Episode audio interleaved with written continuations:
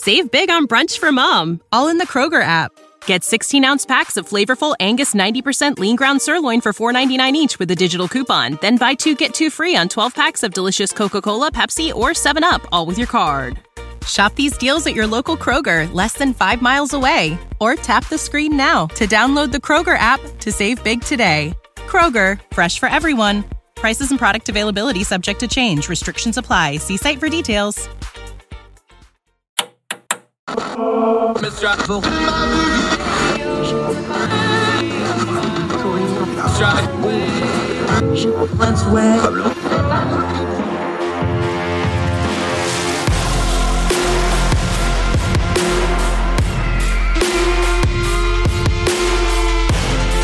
With your host, Andrew Donaldson. This is Heard Tell.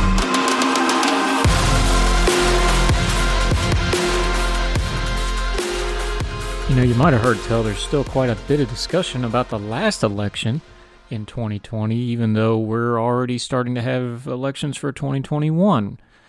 How, why is that? Well, it seems like the election cycles are never ending now, especially on the national level, where you're either getting ready for run for president, just ran for president, or you're president. Seems like to be the only three modes for a lot of ambitious politicians these days.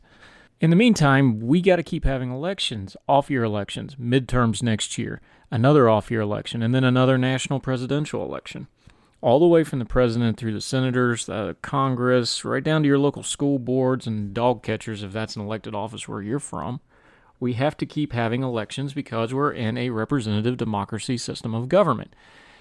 But that's the problem. Those things don't just magically happen.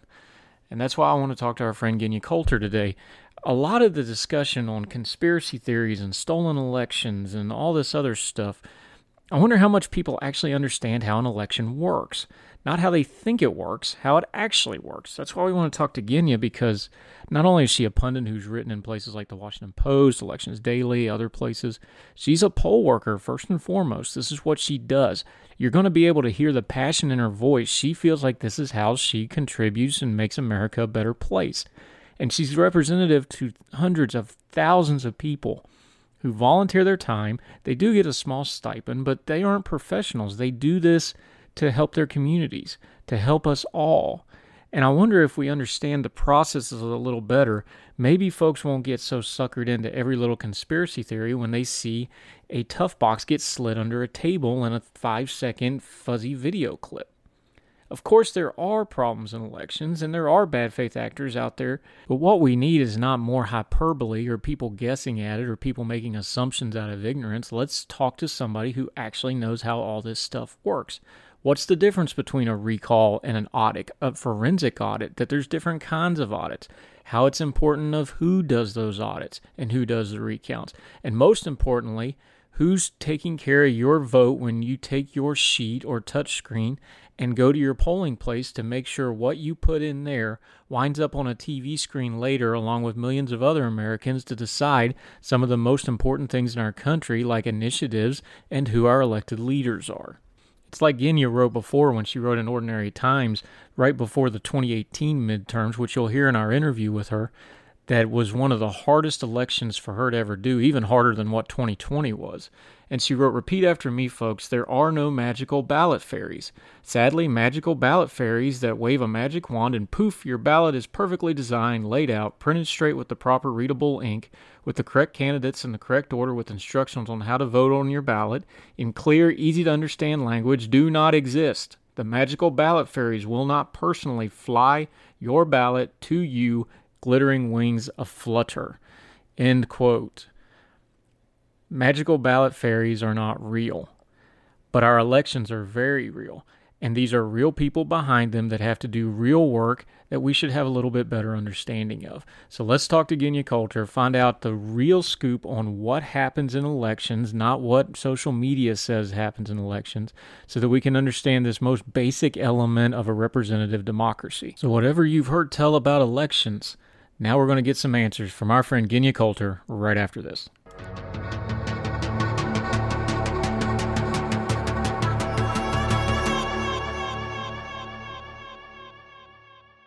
So magical ballot fairies may not be real, but Genya Coulter sure is. She's a very good friend of ours. She's an elections expert, and we are thrilled to death that she's going to give us a little bit of time for how elections in the real world, not in the Twitter world, work. How you doing, Genya? I'm doing just fine. Uh, I so appreciate you taking this time. One of the reasons I really wanted to talk to you about all the election news is you're not just a pundit, even though you've written in Washington Post and Elections Daily and these other places this is what you actually do. You're a poll worker first and foremost. You want to facilitate these elections. So let let folks know your background a little bit. The fact that you actually go in, you prepare for these things. Tell people a little bit about what you do to get ready for an election and on election day. All right. So I'm about as close to a professional poll worker as it gets. I've overseen 22 separate elections over the course of five years. So I get called pretty wow. frequently. And what I do, I'm generally branch manager or precinct clerk, meaning the buck stops with me. If anything happens or goes wrong, it's my fault. So I'm responsible for overseeing my team, making sure that the equipment's working, making sure that the right number of ballots have been delivered to us and that they are being issued appropriately and there's nothing missing at the end of the night. And I also do the accounting and I participate in the post election audit afterwards. Okay, so when you're talking about your team, though, and you're talking about you being as close to professional as possible, I don't know. Make sure people understand. Almost all these poll workers are volunteers in one same or another, right? For the most part, although we do get paid because very few people would be poll workers if we didn't right. get at least something. Right, but they're not. This isn't what they do all the time. They come in, they get trained for it, they do it for the election. Hopefully, you get the same people to come back and do it again. But there's a lot of revolving door to who actually works in these elections, isn't there? In a lot of areas, yes. Now, one of the things that's nice about being in Central Florida is we don't have a lot of turnover. I mean, COVID obviously was kind of a game changer there and right. not in a good way. But for the most part, everybody came back for the elections this year, and we've had a consistent, and we generally have a consistent team for anybody who works the municipal elections. Right. And I'm old enough to remember this in 2020, even with all the mess that was going on everybody went, oh, Florida got it right. Florida did great. Florida got their results in. I'm old enough to remember the 2000 election. That was the first presidential election I got to vote in. Hanging chads, all that stuff. It wasn't that long ago that Florida was the opposite end of that and was kind of like, oh, they're the state that doesn't have it together. What what is it that you've seen on the ground that makes Florida kind of the model now of how states do their elections? I think Florida is capable of learning from their mistakes, and one of the things that I think it's worth um, noting is that. For the most part, Florida counties handled the election in 2000 just fine. There were a couple of counties that had serious problems, and those counties were high enough in population to have a spillover effect on all the other counties in the state. You know, there's 67 counties, and Florida is still having to answer for the actions of two in particular. I'm not sure that's exactly fair, but I do think that overall, Florida has an excellent crop of supervisors of elections. Um, they they are our main election official in the states, and they oversee all the election operations in their respective counties. And recently, we've been blessed with a fantastic group. Now, are those elected? Are those elected officials? Are they appointed officials in the state of Florida? Are those people it's, that have ran for office com- or what? It's a combination. Um, there's some who are elected. There are some who are appointed. One of the things about being a supervisor of elections is that you serve at the pleasure of the governor, and so the governor can appoint you. The governor can remove you if he doesn't think you're doing their jo- your job. But if you do just fine, then you don't usually have to worry about reelection too many times. So we're getting kind of educated, people that haven't paid attention to these elections, because we see what went on in Georgia, uh, what's going on right now in Arizona, and they're starting to learn that there's this whole election chain of command, for lack of a better term, that a lot of people may not realize existed between um, a secretary of state or a governor and all the way down to the polling places. Um, just real quickly explain to folks from a precinct captain or their local school or church or wherever they go to vote, how many layers are there going up before you get to those named individuals where you have like a secretary of state or a election board person? All right, well the food chain. So we start with our the you know most basic level poll worker with probably the least amount of permissions, and then we go up to precinct clerk which has at the precinct level the highest level of permissions. Then going into the election office, you have obviously the people who work in the office, and then you either have your supervisor of elections, your city clerk or town clerk, your board of elections. A lot of states have boards instead of just one individual, and they make most of the decisions at the county or municipal level. Going up, usually you go to the Secretary of State, Lieutenant Governor, or the Governor. There are a couple of states where the Secretary of State doesn't have all that much power, but in most states, the Secretary of State is who oversees most of the election issues statewide. Sometimes the governor has the power to do that, but for the most part, it's Secretary of State. So you were there. You were present. In your opinion, at least what you saw in Florida, 2020.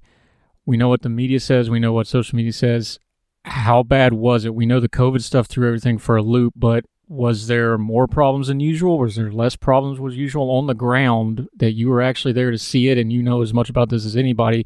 What was it like from your point of view? On the ground, it was interesting because we had so many poll workers who were genuinely concerned about contracting COVID because they were in a higher risk group.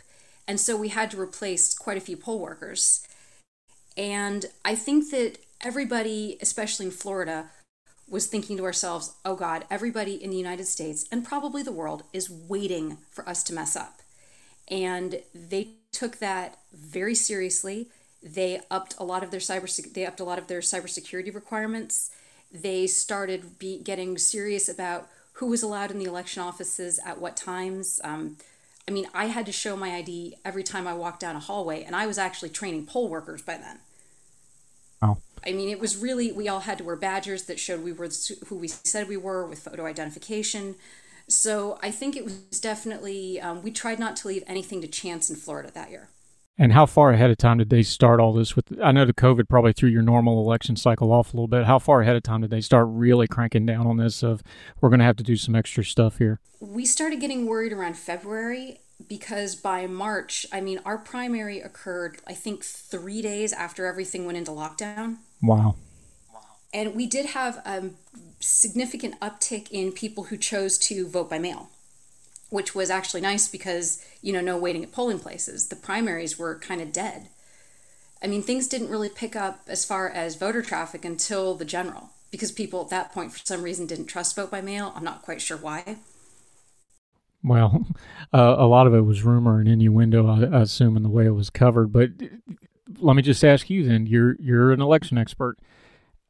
Is there legitimate concerns with vote by mail, or is it something that we should utilize more to take some of that pressure off of poll workers and uh, primary events where you're kind of scrambling to maybe get staff some of the times? I think vote by mail is wonderful. I've had the privilege of visiting Colorado, which is an almost entirely vote by mail state, and you know what? They have their they have their you know what together. I mean, they really do a great job as far as maintaining the security of the ballots. And then after tabulation, they do what's called a risk limiting audit, which I've also witnessed statewide, and it's something to behold. And I think a state's vote by mail program is only as good as the people behind it and the amount of people and funding that they put towards their programs. You know, if you if you half-ass it, obviously vote by mail is going to have problems. If you really take it seriously, you have far fewer problems, especially when it comes to things like ballots being mailed out on time, signature verification, getting your local legislators on board with vote by mail. We can't underestimate that power. Now you use the A word, and the A word has been all over the news with uh, the election stuff lately that we've been seeing out of Arizona, and they're threatening to do in Georgia now. What? Give me the nomenclature and kind of walk me through it slowly. What is an actual audit? Because that's not the same as people are maybe familiar with a recount, but an audit's a totally different thing. Can you explain to us what an audit is, and and or at least what it's supposed to be? Okay, so a recount is done to make sure that the results actually match up with what you're supposed to have. An audit is done. Now, there's different types of audits. There's process audits, which is to make sure everybody was following proper procedure when they needed to follow it, and chain of custody was never broken. Then, obviously, there are risk limiting audits. Risk limiting audits were invented by uh, Dr. St- um, Dr. Philip Stark at UC Berkeley. And what risk limiting audits do is they let you know that within a certain percentage, your results were correct without having to go to a full hand count recount, which costs a lot of time and required money and, of course, personnel. And then there are security audits, which you're basically looking at your technology and making sure that there weren't any things like you know tro- like backdoors, Trojan horses, logic bombs, etc. in the equipment. Now you talk about the equipment. A couple things about the equipment. Is the equipment online, as we understand it, with like a laptop or a cell phone or something, where somebody could just go into it online or hack it, for lack of a better term? Is, is that a reasonable fear for people? or is it just the data after the fact that's stored? Because there there seems to be a lot of uh, folks that seem to believe that they're just going to hack straight into a machine and change a vote, and there really hasn't been a lot of that that we've actually seen in the real world. Correct? That's correct. I think with um, I I always when people talk about this, I always ask them, can you define a voting machine? well, please do. What is a voting machine as far as you're concerned?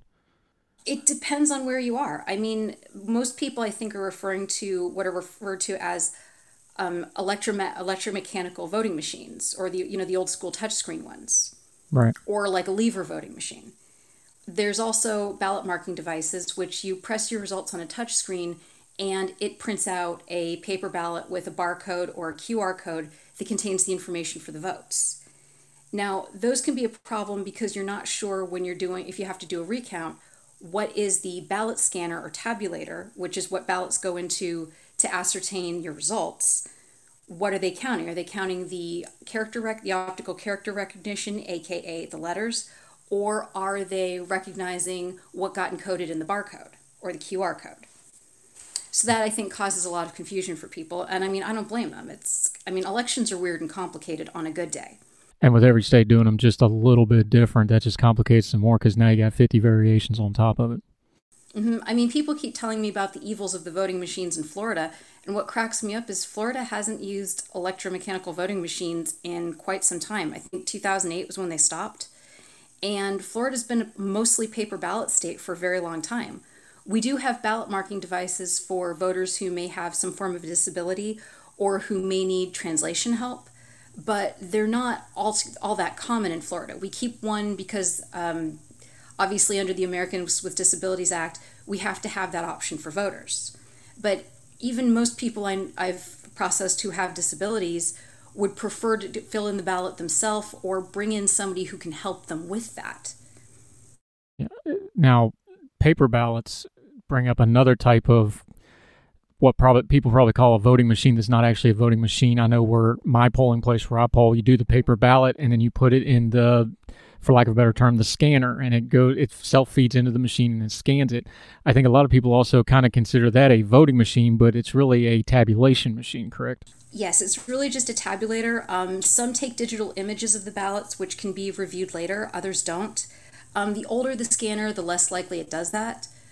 And I think a lot of people have problems with the fact that some ballot scanners have cellular or modem based transmission and that's obviously it's a, it is a cybersecurity risk. However, one of the things that happened in Florida is our ballot scanners do happen to have wireless transmission.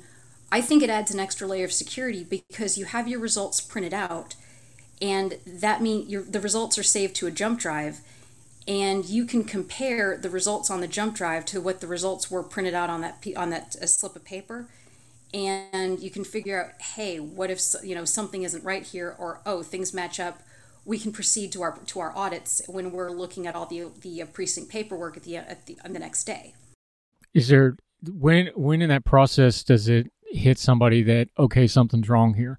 Because obviously if, if you got a busy polling place it's probably organized chaos on its best day. You've got volunteers you got people in line you've got the workers you've got the supervisors trying to watch it all. When does the process of something might not be right here actually start? Is it at the end of the day when you're doing the checks for the day? Is it later in the process? When would they know if something was not working, like a machine was malfunctioning or something wasn't getting counted right, or just the normal, not even a conspiracy, just the normal, hey, something went wrong because it's the day ending and why? If you're waiting to the end of the day to find that out, you're sleeping on the job. So they're doing it in real time. I do I do batch reads literally every two hours at a precinct.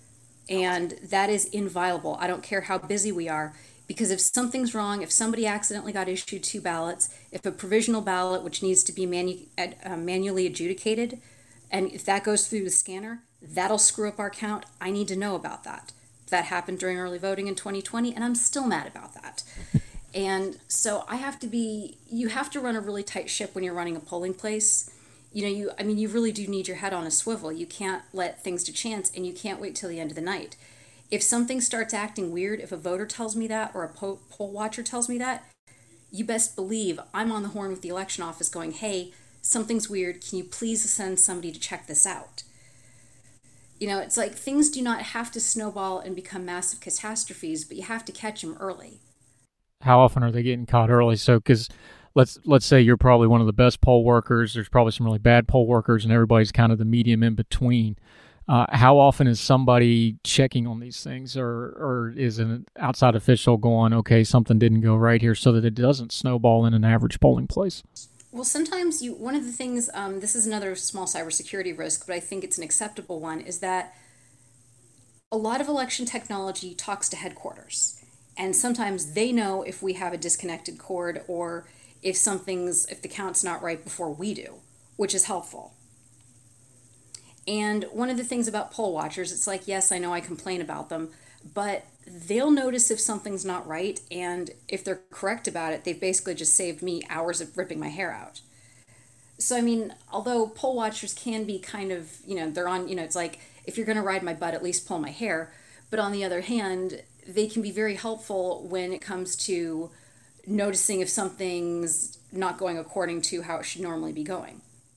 So you're talking about poll workers and audits. We've seen this again now in Arizona over the last few weeks. They're talking about trying to do it in Georgia. They just went to case.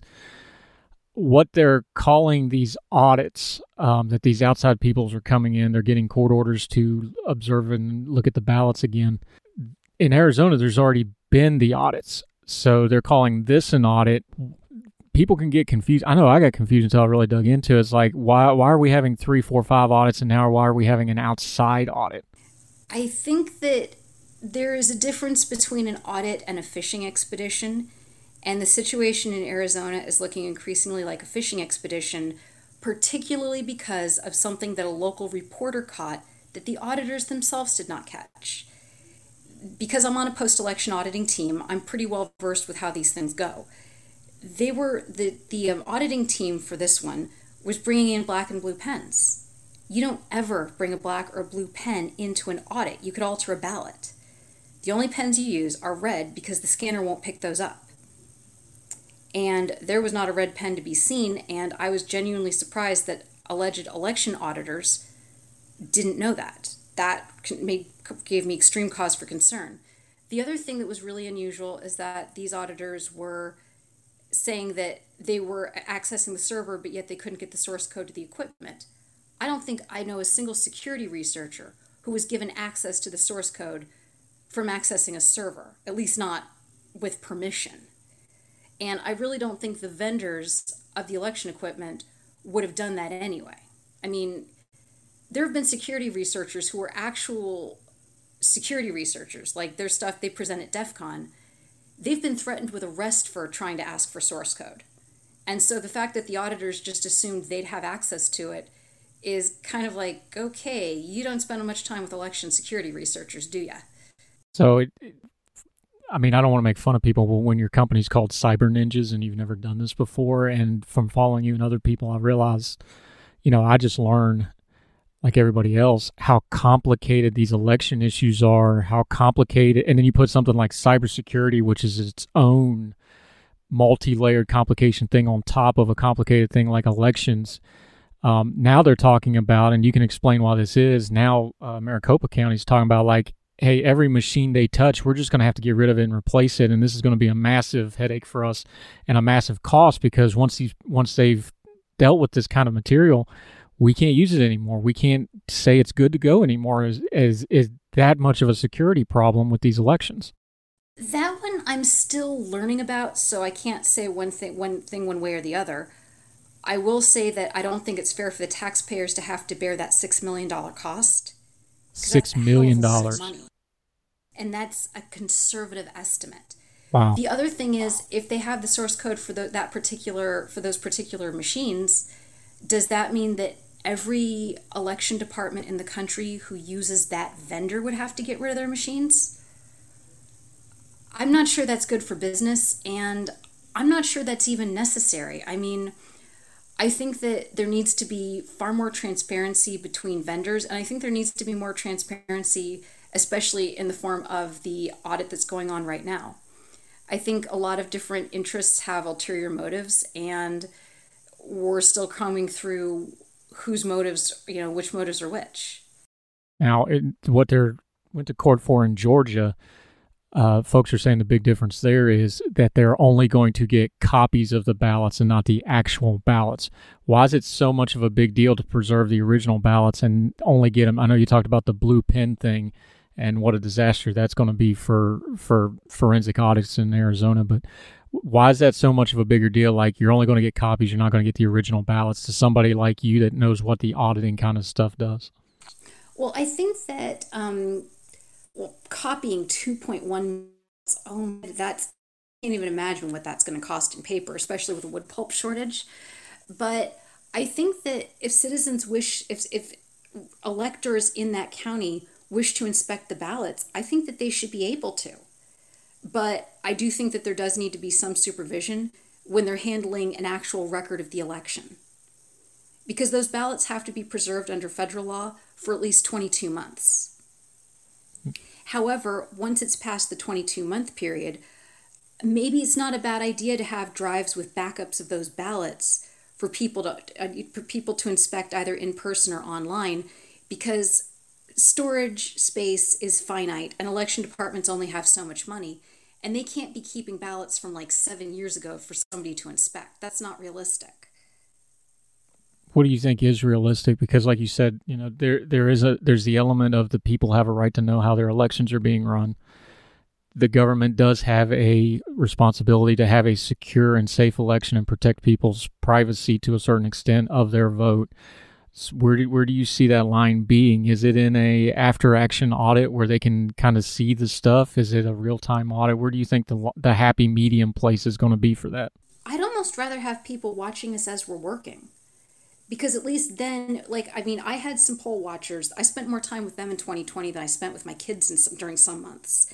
And one of the things that, for the most part, they were from the GOP or from the Trump campaign. And one of the things that I did notice is when I explained what we were doing and why we were doing it, they were a lot happier and they didn't get on our case about everything. If you shroud everything in secrecy as it's going on and then have transparency later, you kind of blew your first impression. So I think that there needs to be I think there does there do I think observers certainly have their place as long as they don't like get in the way of operations but I think that the transparency in the process needs to start much earlier than it currently does. Speaking of transparency and process, while all this election stuff was going on, Congress got itself busy and they passed uh, H.R. 1 for the People Act. Now, um, I, I haven't read all of it. I've read large chunks of it PDF wise because I had to pick pieces. But you, being a glutton for punishment, you read all almost 800 pages of this thing. Uh, you wrote oh, about an election. It's at 864 pages now, Andrew. Oh, excuse me, 864 pages. Thank you. It um, was at 796. Good lord. Okay, so you actually read all of this thing. Uh, you wrote about it in Elections Daily, and and the partisan politics part of it is is what it is. I don't. We'll leave that for another day. But as as the poll worker and the expert you are, one of the concerns you wrote about is there's just large chunks of this bill that are not practically applicable. Like you physically cannot go implement some of the things they're trying to talk about here. We'll give credit to um, to the Senate, especially Klobuchar and the Brennan Center, because one of the things that is they went to Congress and they we can't implement some of this in time. So very well election officials did way more realistic. So that part I think they fixed but the, I think one of the things with S1 as it stands now, the parts weren't sections of the bill that were the most problematic. The election administration parts of the bill were actually pretty good. I mean, really, I don't have a most of those. The biggest problems were the are the ones that regulate electioneering, especially when it um, relates to advertising, and a lot of the campaign finance reforms. I mean, there are parts of S1, HR1 slash S1 that I genuinely like. I think are really, I think they've, it's been a long time coming. But there are other parts where it's just like, please kill it with fire. Yeah, and you mentioned that uh, you actually thought the HR four uh, John Lewis Voting Rights Act was the better of the two pieces of legislation, and you seem to be a little bit um, perturbed that they were trying to package it all together as a kind of an all or nothing thing when there was good points in here, and then had some kind of ridiculous stuff that shouldn't have been on them tacked on at the end also. Yes, I think that'd be accurate. I mean, H.R. 4 or the John Lewis Voting Rights Act is a beautifully written piece of legislation. It's very elegant it's focused. You can actually do something about what it's asking for, and it's not going to cost all that much. And it's not a nebula It's not you know. I mean, anything that's an omnibus. I always think about that one. That one um, conservative maxim: the solution to government is not more government. All right. When you're talking about focusing elections, where do you see kind of the future? Because there's there's a big move now. All a lot of these state legislatures, Florida's working on legislation, Georgia's working on legislation, that they all of a sudden want to change some of the processes. What are your concerns about people maybe over legislating some of the election in the name of trying to help? Like Florida, we we talked about Florida. Seems like they really got it together. Do they really need to be changing a whole lot, or is there some tweaking on the edges that need to be done, or are we going to try to chase the needle and make this thing perfect and make it a whole lot worse. All right, I think what you're referring to is Bill SB 90, um, which does have its good points and bad points. On the good side, it actually codified into law a lot of the changes that we made for 2020 that were originally passed as kind of an emergency waiver type thing. The COVID type stuff. Mm-hmm. And the pro- being able to process vote by mail ballots as soon as logic and accuracy testing has, has finished that gave us a leg up as far as getting our results on time. Now, the one thing about SB 90 that I'm, it really does make things more difficult for military voters who will now have to renew their vote by mail request every year. And when you're, you know, when you're on duty, when you're on your tour duty, it's you've got a lot to worry about. Your getting your your um, UOCAVA ballot really should not be one of them. So I think that that's an unnecessary burden on our military voters, of which Florida has a lot of. Right. So that's the one thing I'm going I'm going to quibble with. And the other thing is the restrictions on drop boxes and requiring the staffing of them at all hours.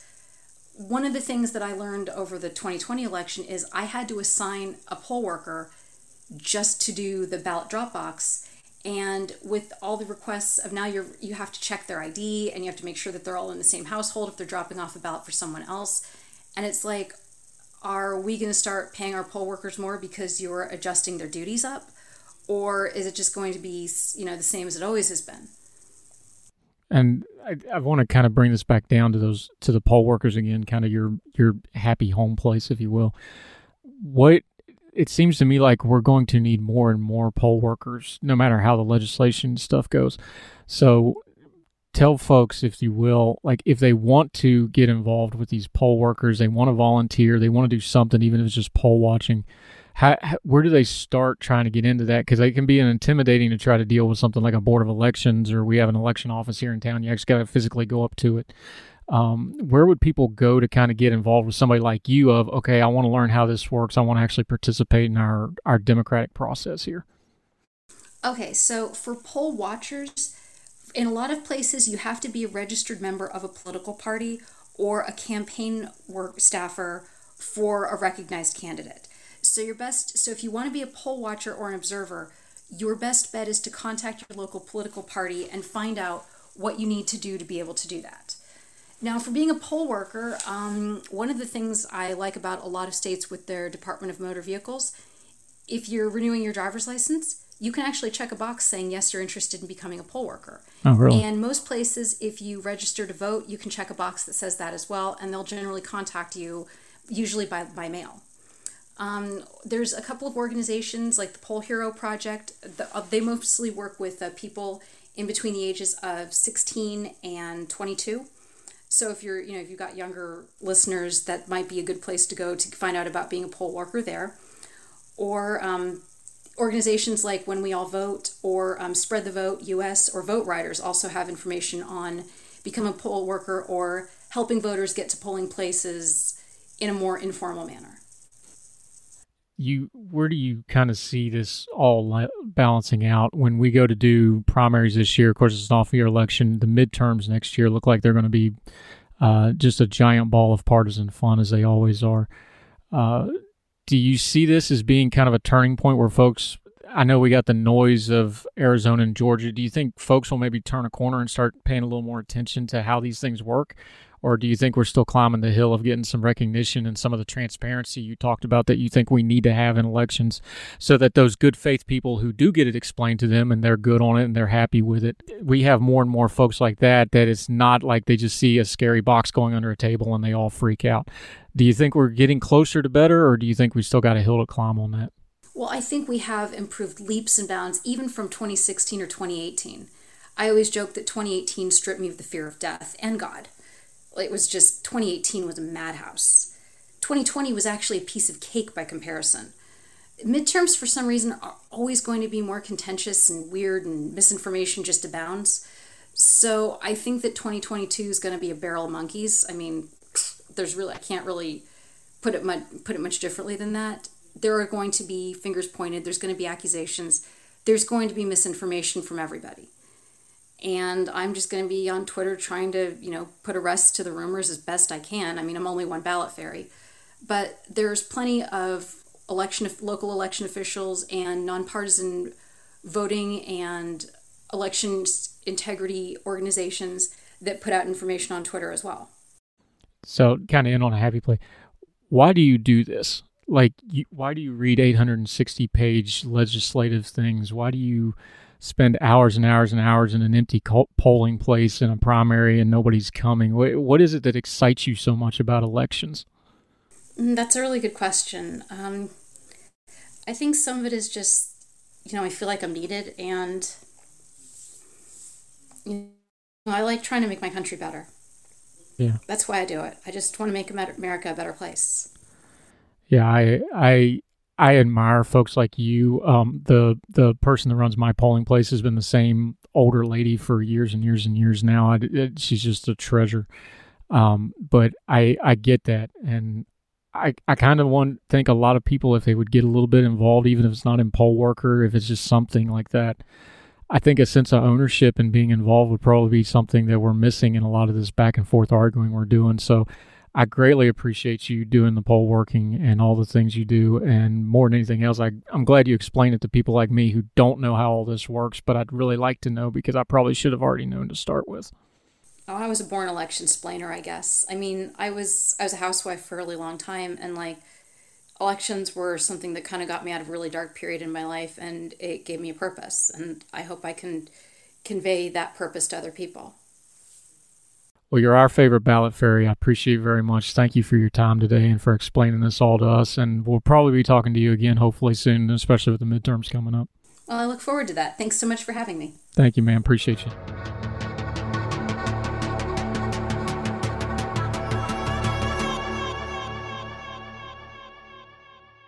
You know, elections are a lot like other things. We kind of take it for granted how these things work we want to talk about the presidents and the senators and congressmen and even maybe our local officials and how much our vote counts, but we kind of forget about the fact that there's this whole process and hundreds of thousands of people involved making sure that that actually happens. You know, in transportation, they call it the last mile. That's how, like, you get stuff from Amazon or another delivery company from their place where they ship it to to your front door. The last mile is always the hardest part. Well, in politics, the last mile really is the election process. How do you get those things from your head and your heart and your passion and your feelings and your principles? And you want to act on them by voting. How do you get those onto a page or a screen, get them tabulated, and then in a couple hours or the next day, it shows up on a TV screen as an election result? Hopefully, today, listening again, Genya, you get an understanding of the people behind the process, how people like her, you could hear the passion in her voice really care about this stuff. and try to have a perspective that these people that do things like poll workers and election officials, there may be some bad actors once in a while, but for the most part, they're just people like you trying to do their small part for our country. We need to show these people quite a bit of respect. You got to have a little bit of humility sometimes to these things, especially something like a poll worker where you may not understand everything they're dealing with that day. You got to understand, folks, what they're doing there really is holding up our country and our democratic republic and our representative democracy. And it's doing a lot more to save the country and maintain our society and all the things that we think is great about America than just about anything you're putting on social media. A little more humility, a little more knowledge, and a little more appreciation never hurt anybody. It just might make things a whole lot better for us. Really appreciate you taking the time to listen to her Tell today. On our next episode, attorney Em Carpenter is going to join us. She's a senior editor at Ordinary Times, along with being a practicing attorney. And she's had it about up to here with really bad legal takes online. She's going to talk about how Twitter and Facebook are telling you all kinds of bad information about what HIPAA is and isn't. The Nuremberg codes do not have anything to do with trying to get a Krispy Kreme donut just because you're vaccinated yelling fire in a theater, and all kinds of other good legal takes that are probably wrong and you need to learn different on. In the meantime, however you're listening to this podcast and whatever service you're streaming it off of, make sure to like and subscribe to it. And we'd sure appreciate if you'd share it with others if you liked it. Make sure you support Genya. You'll find her on Twitter at ElectionBabe. You can find her writing in electionsdaily.com. Ordinary Times, and also the Washington Post. We'll have all those links in the show notes for you. Make sure to follow and support her. Most importantly, wherever you and yours are, whether you're around the world or across the street, we so appreciate you listening. Thank you very much, and looking forward to talking to you again. Y'all take care. All the music on Her Tell is provided under a Creative Content license from MonsterCat.com. Without the ones like you, who work tirelessly to keep things running, everything would suddenly stop. Hospitals, factories, schools, and power plants, they all depend on you. No matter the weather, emergency, or time of day, you're the ones who get it done. At Grainger, we're here for you with professional grade industrial supplies. Count on real time product availability and fast delivery. Call clickgrainger.com or just stop by. Grainger for the ones who get it done.